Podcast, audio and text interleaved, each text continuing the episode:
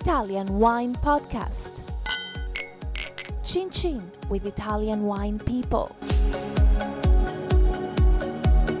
Hello, this is the Italian Wine Podcast. My name is Monty and my guest today is Liu Pambuffetti. Liu's family winery is called Schiacciadiavoli, and it's in the Montefalco region of Umbria. Welcome, Liu. Thank you. First of all, I've got to ask you about your name. That's not doesn't sound very Italian. Yes, my name Liu came from a, a lyric opera from uh, Turandot made by Puccini. So actually, it's a Chinese Italianized name. Okay, why did your father and mum choose Liu? The story is not because he loved opera, but because when he was four years old in Montefalco, there was a young lady that uh, was called Liu, and he remembers this lady like uh, his first uh, love when he was a child. So I'm the first daughter, and that's why I'm called uh, Liu, the first love. Okay, now the second. Sentimental father. Okay, the second second question. Schiaccia diavoli. Scaccia diavoli. Oh, sorry, sc- Scaccia Sca- diavoli. I'll have to do the introduction again. Okay. Yeah. Scaccia diavoli. What does that mean? So scaccia diavoli is uh, scaccia is a verb that means chase away the de- uh, chase away. Diavoli uh, means devils. So scaccia diavoli is a name of an exorcist that lived near the estate long long time ago because the estate is very old. It's from 1884 and uh, in that area there was this famous exorcist that used wine to save people possessed by the devil. That's why the name uh, of the winery. How was he paid? If I, you know, if I met this guy and I said, "Hey, listen, I think I've got a devil in my house. Can you exorcise it?" How would I have paid him? Would it have been with wine or with food or money or? I think he did uh, like uh, he was a priest, so for him, I think it was uh, very important to have uh, people not possessed by the devil around him. So I, I don't probably with uh, agriculture food, uh, some uh, salami or prosciutto will be very good. I think. Was he quite a large priest? Was he quite a big guy or not? I don't know because it's something that we can uh, read in documents, very old, and actually all this area now is called uh, where the winery is. The village uh, close to the winery is called Scaccia Diavoli, so it's something that uh, really date long, long time ago. I imagine this priest very large. Yeah, I think he was. I think he was quite. He sounds like he was a clever guy. He kind of invented this devil story so that he got a lot of free wine and free food. Yeah. Yeah. Not that I'm being skeptical about religion. Anyway, okay. So the winery was dates from 1884. When did your father take over? Actually, my great grandfather take over in uh, 1954 after the war because uh, he was a merchant of uh, food so he had enough money at 70 when he was 70 years old to buy the winery of course after the war the winery was quite uh, cheap so he could uh, afford to buy it Okay. Was he from the region? he was from montefalco so all my family is from uh, montefalco So at that time in Montefalco, were there many vineyards or not? Yeah, the agriculture was different. There was a lot of farmers, not too many wineries, like uh, the concept of winery that we have now. But uh, let's say that uh, everybody produced wine for the house, for selling uh, to the neighbors and the, like uh, some clients uh, around. How did Montefalco suddenly become a boom region? What changed and when? When did it transform from being a local Yeah. wine that was drunk between the villages and traded locally to an international wine? of- I, I think even if the story of Sagrantino is very long, but the boom is more recent since the 70s when uh, some producers, one was Caprai, but also other producers tried to make Sagrantino just with Sagrantino grape in the dry way. So uh, they had a wine very different that they could uh, promote and explain in a different way and from that uh, Sagrantino started to become more and more uh, known since the 90s when he had a big uh, boom it's from the 90s that uh, is recognized uh, at the international level How would you describe your style of Sagrantino? You modernist, traditionalist, somewhere in the middle? I think we are some some in the middle because first of all we don't want to change the personality of Sagrantino so we are not processing Sagrantino in a very very soft way. Even if uh, I don't think very very soft uh, is a good word for Sagrantino, but so we try to keep the tannin and the structure of Sagrantino because uh, we think is his personality. In the same time, we age uh, a minimum five years. We put in the market minimum after five years because we need uh, a development of Sagrantino. We use oak, small and big, for two years at least, and uh, one year at least in the bottle. And we are sure uh, that when we sell Sagrantino, it start to be softer, but of course with the characteristic of Sagrantino. Okay, so whereabouts is the vineyard in uh, the Sagrantino area? We have a vineyard. A part is older, a part is uh, more recent. So you have vineyards in two places? No, no, no. It's all in the same uh, area, but uh, we planted more in the 90s. So we have some vineyard before the 90s and some vineyard after the 90s. So the oldest vineyard are made with Palmetta umbra, which is a particular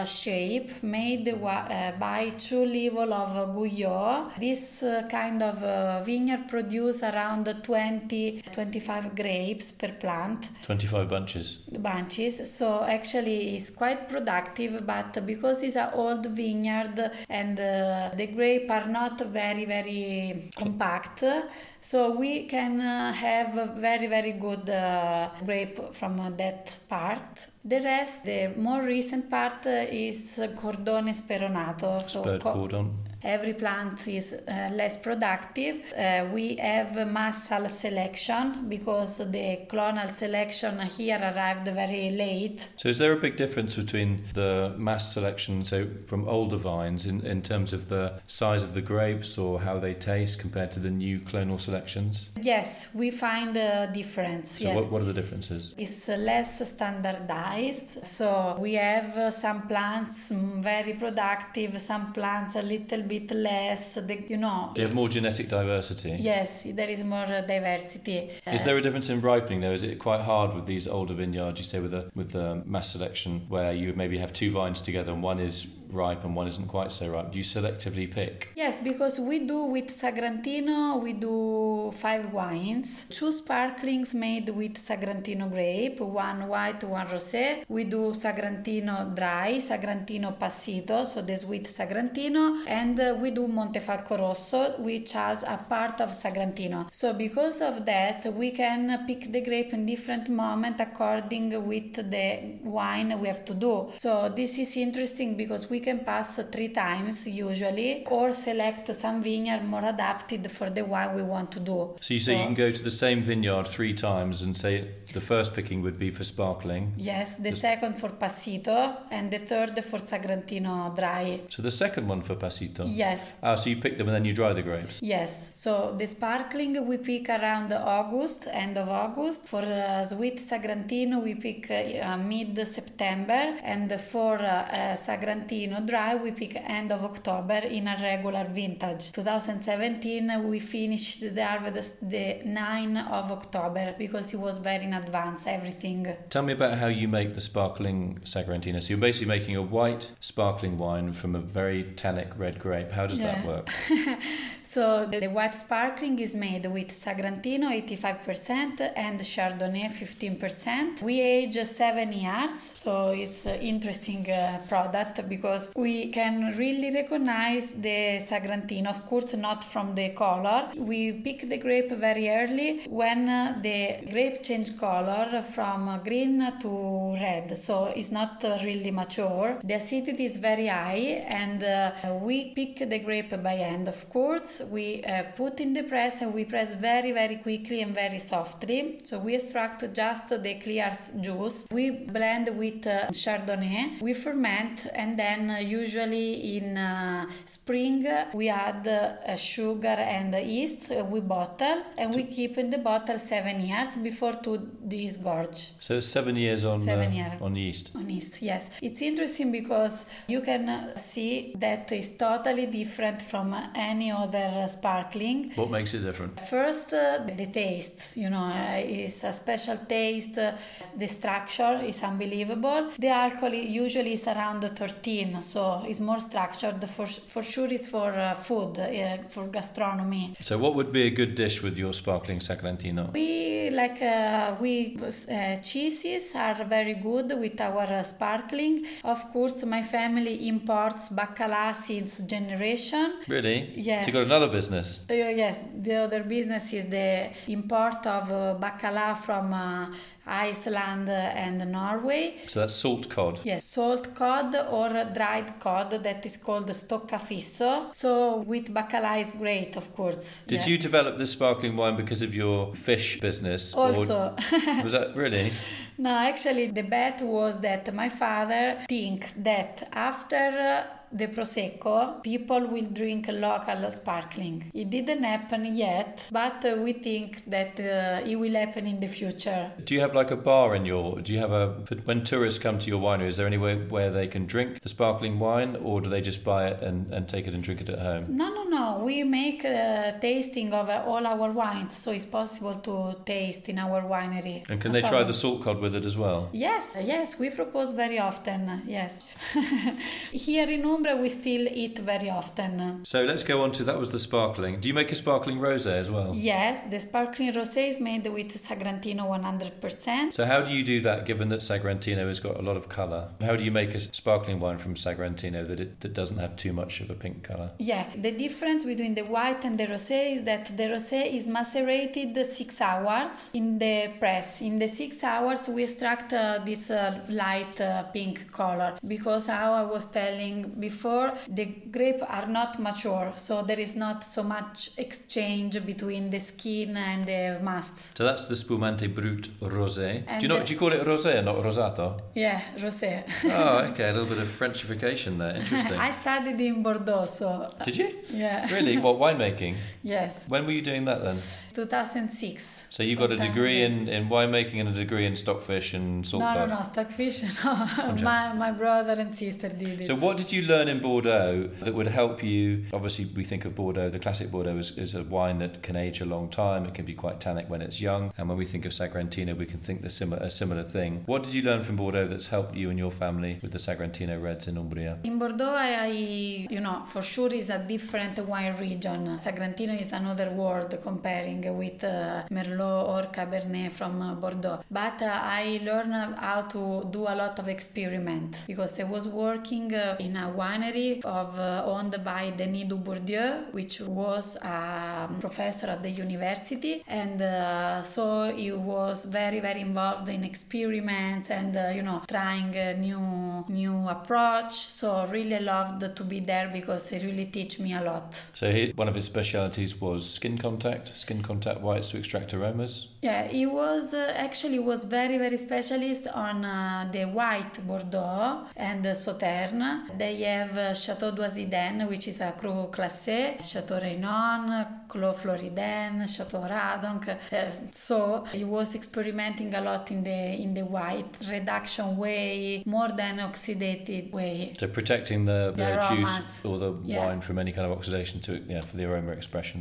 So has that influenced you at all in your white wines? Yes, yes. Our white wines are made with uh, mainly Grechetto, or uh, we do one which is Grechetto 100%. So this is a fresh, uh, fruity white wine, just uh, aged four months in stainless steel. So, So do you do skin contact with that as well? no, with this, no. So that's just press, picked, Yeah, press, yes. pressed. Do you pick it? Do you make several pickings for the Grechetto, like a slightly earlier one, a middle one, and a later one, or not? No, for Grechetto the process is easier. Then we do Montefalco Bianco, which is another DOC. In this case, we use 50% of Trebbiano Spoletino, which is a local variety, very very special. Even if it's called Trebbiano, it's not uh, Trebbiano family. And uh, we have also Grechetto and Chardonnay on this wine. So what, in terms of that wine, you know, everybody pretty much knows what Chardonnay tastes like. You know, melon, yellow fruit, that kind of thing. What would the Trebbiano Spoletino bring, and what would the Grechetto bring to that? That particular white wine? So Trebbiano Spoletino, the aromas are very complex. Someone say that is the Riesling of Umbria because the aromas are uh, not really fruity but uh, more uh, herbal, you know. Are there, are there any chemical compounds in that? Because as a scientist, come on, give us the chemical compounds in the Trebbiano Spoletino. What is the scientific name for the flavors? Uh, in Trebbiano Spoletino, actually, we the DOC changed in 2016, and uh, the DOC of Montefalco Bianco, so in 2015, was uh, Grechetto 50%, Trebbiano Toscano 30%, Chardonnay 20%. So till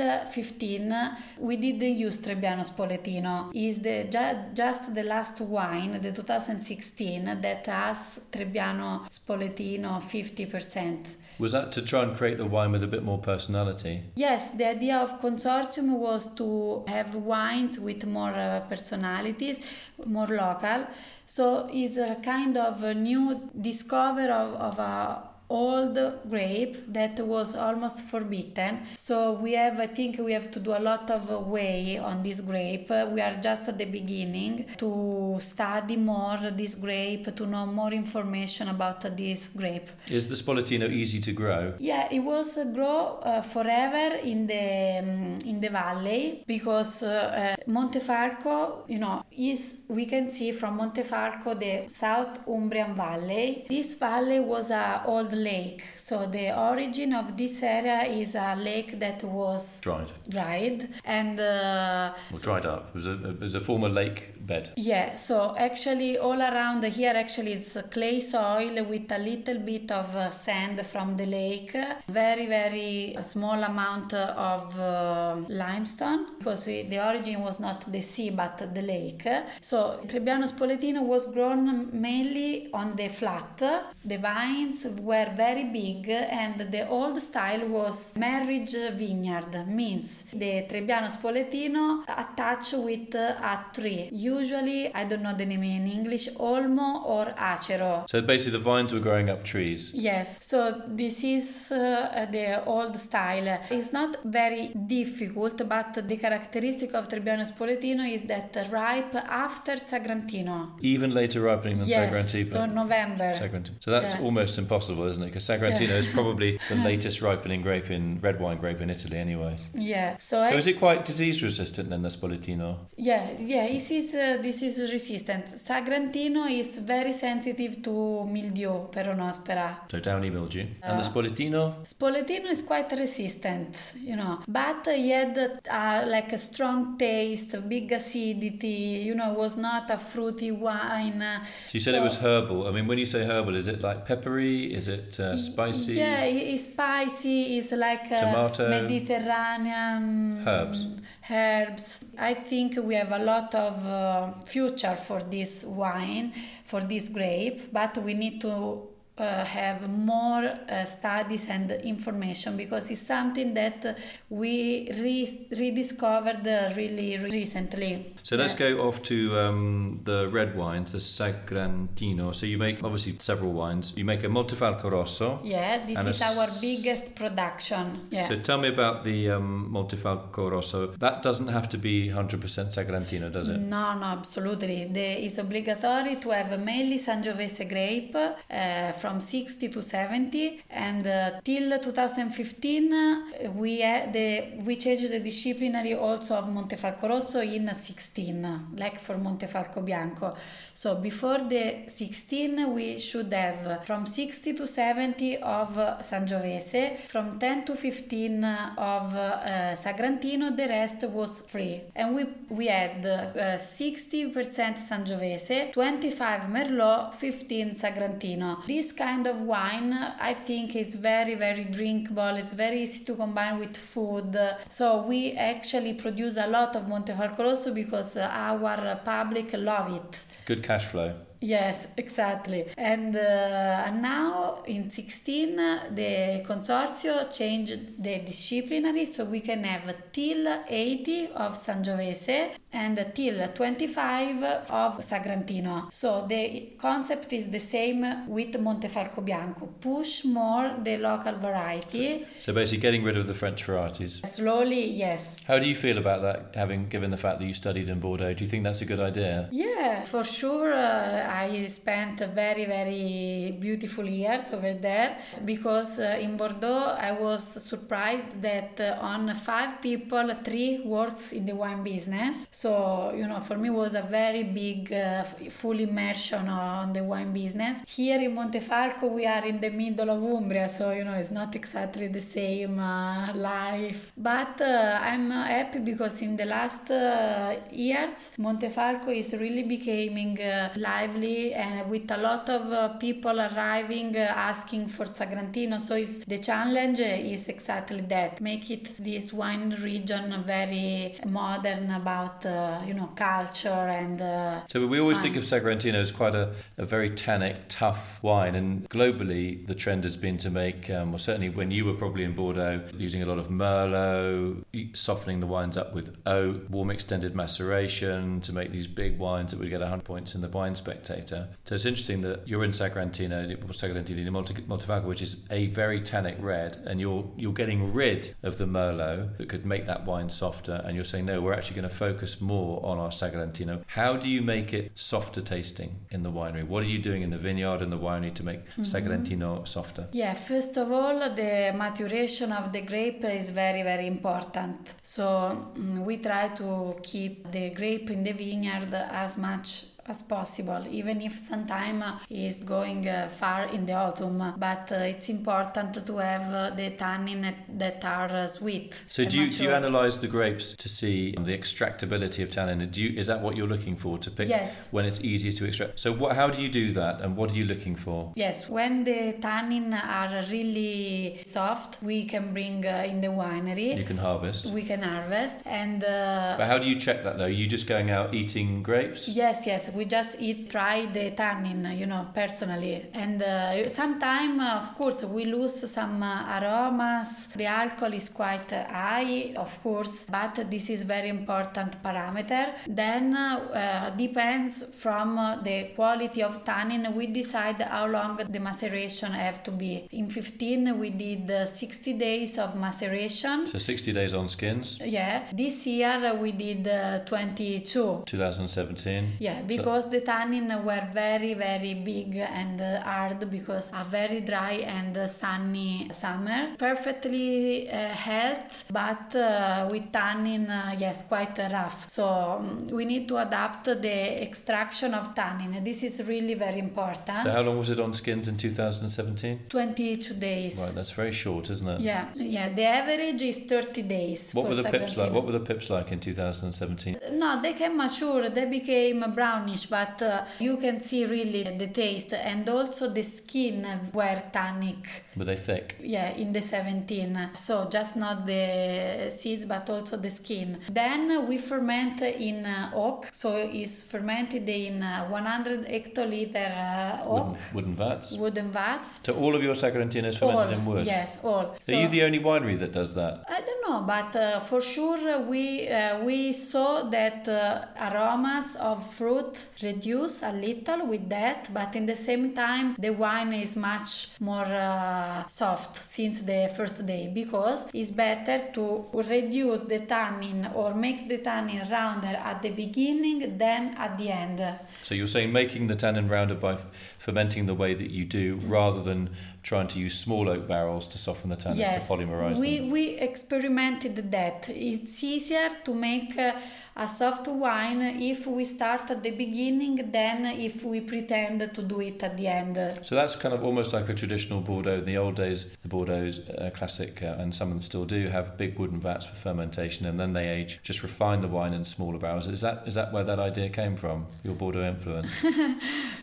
No, I- you know, I think uh, for sure I saw a lot of uh, wooden uh, vats in Bordeaux and I was in love with that. But uh, I think it's also because we experimented personally this way. Do you consult to any wineries locally, or do you keep all of your No. secrets to, to, to your family? No, no, no, no, no, no. I Have you been asked? Just, just for my family. Have, have people asked you to, to consult? No, no, because uh, you know we here uh, the one, one region is very small. I actually never thought about you know it's, you are the first to tell me something like that. you know I didn't uh, think about because I was focused on our family business. So Very diplomatic answer.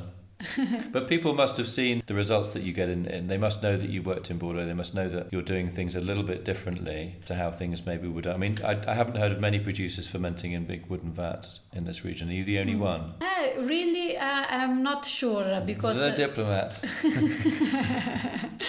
No, really, I am not sure. For sure, uh, people is experiment. I know that people is experimenting uh, different vats like uh, uh, Cement. ceramic, uh, cement, amphora. You know, like everywhere. We are in the middle of Umbria, but we are connected with the rest of the world. So we are trying the possibilities. For our experience, we are happy with the wooden vats. And where did you buy them from? Were they from France? Yes, yes. We all our wood is from uh, France. Yes, and I visited personally the companies. I, I have absolutely no doubt that you did that. So, just one final question about the red wine making. Obviously, if you're leaving the wines on skins for quite a long time, presumably when you press, you're not really looking to press very much. no, no, no, no. With the press wine, uh, we don't uh, use for Sagrantino. We, we make the Umbria Rosso. We we separate the the uh, press wine uh, and uh, use for something else. So, if somebody tastes your wine blind and you read a you read a review of your wine, or you could write a review of your wine yourself, which three words would you be most happy with, most proud of? If somebody said, "Ah, I tried the um, Scaccia Diavoli red, and it, it had this, this, and this. It was a lovely wine." What would you like people to say? elegant but with a big body and you really feel the potential of uh, aging that's why if we do a blind tasting with old vintages. Our wines always looks very young. You know i'm not telling because it's our wine but because we did this kind of blind tasting.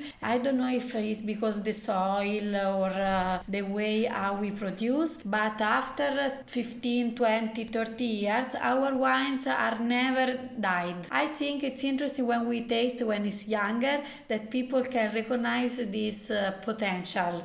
Okay, so what about the main flavors then? the main flavors are uh, pepper black pepper is very strong in our sagrantino blueberry some vintages the freshest uh, The vintages cooler years, yeah. Yes, uh, we can. I find a lot of like violets, dried roses, a lot of uh, floral. Okay, so you make a Montefalco Sagrantino passito. What is a passito? How do you make that? Yeah, so we pick the grape, we, we lay on the straw Mats, ma- straw mats. We dry for uh, two three months according with the vintage. This year was shorter because the grape were already kind of uh, dehydrated Because it was a dry year. because it was a dry year. 2017 we're talking about. and uh, we ferment usually in uh, around Christmas. That's why the name Sagrantino. Sagrantino means sacrament. Uh, so because in the past we had just the sweet version was fermented in Christmas and drink in Easter. That's why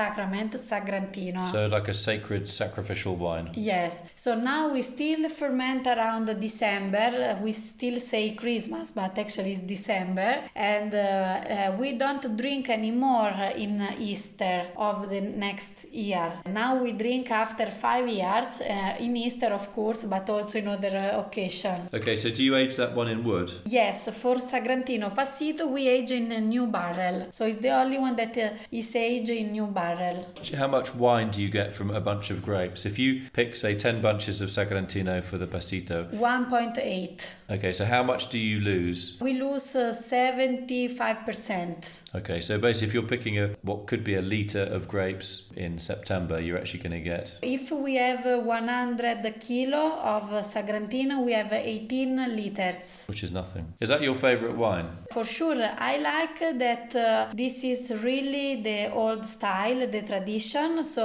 I like to think that in the past they drink more something like that. Now I'm more a dry uh, wine uh, lover, but I mean, I like to drink uh, with my friends during the holidays. Uh, really make that very too much sense for me. Do you have food with the Passito? Yes, now we eat chocolate or uh, dried uh, aged cheese. In the past, it was very typical to eat lamb with passito because lamb is the meat for the Easter. Okay, so uh, sweet meat with sweet wine. This is the tradition recipe. Okay.